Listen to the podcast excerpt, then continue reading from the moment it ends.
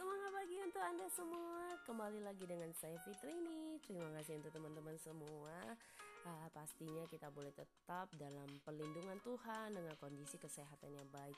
Nah, teman-teman, hari ini kalau kalian misalnya uh, dihadapin ya Ap, misalnya kalian dihadapi dengan kondisi kalian wajib nih untuk berbicara di depan umum yang tanpa persiapan kalian bingung kalian mau ngapain pernah nggak sih kalian ngalami hal seperti itu nah teman-teman jujur saya sering banget ngalami hal seperti itu yang kita nggak ada persiapan dan sebagainya namun teman-teman tahu ternyata itu adalah uh, istilahnya dalam kalau kita tahu dunia public speaking itu istilahnya adalah mendadak. Jadi Anda itu diminta mendadak untuk berbicara.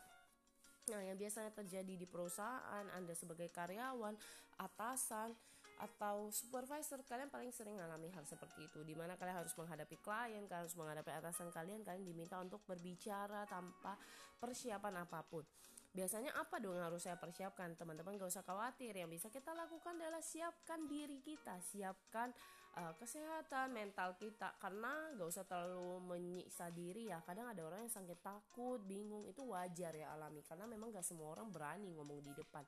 Nah yang kedua juga anda bisa mulailah dengan cerita personal anda. Kalau nggak ada cerita personal anda bisa memulai dengan sebuah misalnya uh, hal yang bersangkutan menjawab sesuatu yang bersangkutan dengan pertanyaan yang diajukan atau diberikan kepada Anda.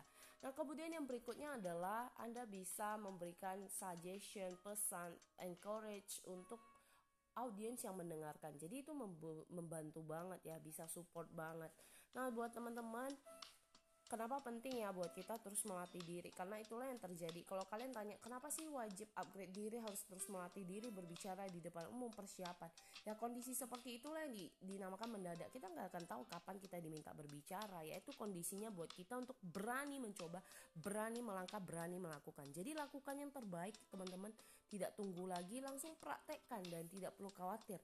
Dan kadang ada asik tidak asiknya justru dinikmati aja. Justru itu yang membuat kita jadi lebih percaya diri sehingga kita tahu sampai mana kapasitas kemampuan kita. Tunggu apa lagi? Langsung praktekkan diri kalian dalam dunia pengembangan diri.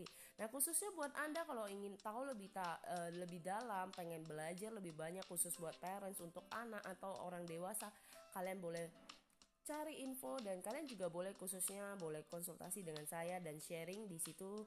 Uh, kita akan berbagi banyak dan saya juga punya sesi mentoring coaching. Semangat teman-teman. Lakukan yang terbaik. Marilah asah diri kita dengan kemampuan public speaking yang menjadi modal utama kita dalam bidang apa pun. Semangat pagi